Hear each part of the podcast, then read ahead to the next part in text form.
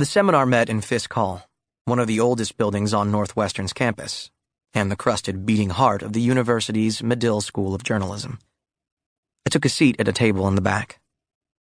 The pile of red hair at the front shook itself like a dog shaking off the weather. A hand beckoned. Won't do, Mr. Joyce.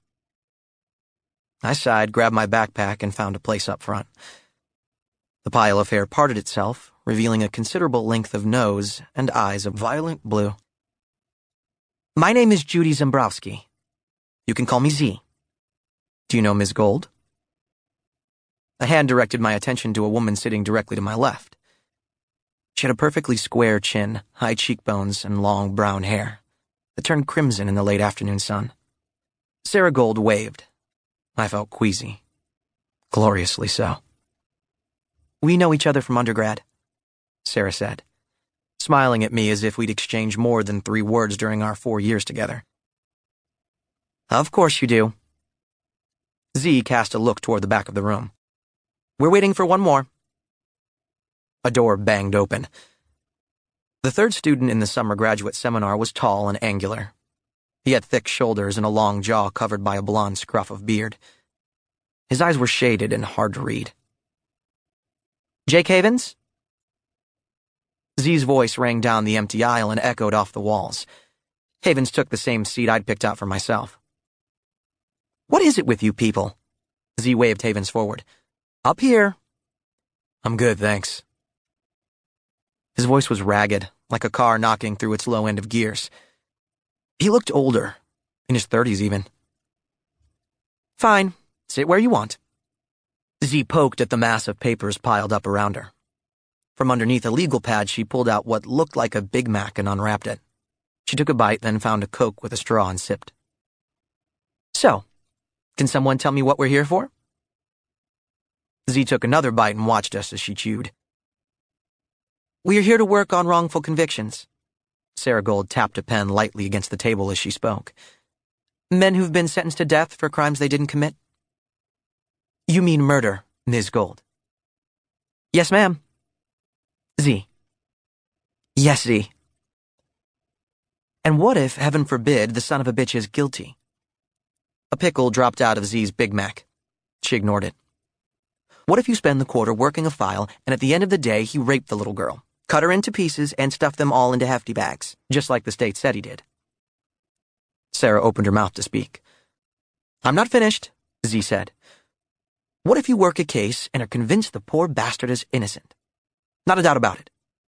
But you don't have the evidence. Or you do have the evidence, but for some reason it's tainted, inadmissible. What then? Z took another bite of her sandwich, put it down, and held up her hands like she was a doctor getting ready to operate. I'm not supposed to eat this stuff, but I love it. She wiped her fingers with a napkin, wrapped up what was left of the burger, and stuffed it into its paper bag. My point is this. We have a lot of files and a lot of possible outcomes. But we don't root for one result over the other. What do we root for? Sarah said. The truth if we can find it, and a good story. As for the actual workings of our legal system, a flick of hands to the heavens. Sometimes it's necessary to let things fall where they may. Do you understand what I'm getting at? We all nodded. Like hell you do. But that's all right. Just keep in mind rule number one. The evidence is what it is. Allow it to tell its own story. Don't shape it to support a certain outcome. We'll talk more about all this later. For now, why don't we get started? Z gestured to the stack of brown files climbing the wall behind her. These are just a few cases you can look at. We have another roomful down the hall. Do we start anywhere in particular? I said. Or just dig in? This seminar is all about instinct, Mr. Joyce. And who has it? In fact, our very first case relied on little more than a hunch. Have any of you heard this? We all shook our heads. Z seemed pleased. Our first case involved a man named Charles Granger. He was convicted of shooting a man dead over a drug deal and sentenced to die by the state of Indiana. In the spring of 1999, we read through the file in this very classroom. None of us bought it. No one was sure why, but the facts just didn't hang together. So we ordered up Granger's trial transcripts and began to work the case. We eventually zeroed in on the state's eyewitness. At first, she was scared to talk to us. We sent her some letters from Granger. Then we sent her a calendar with Granger's scheduled execution date circled. She wound up recanting her testimony. And the whole thing came apart.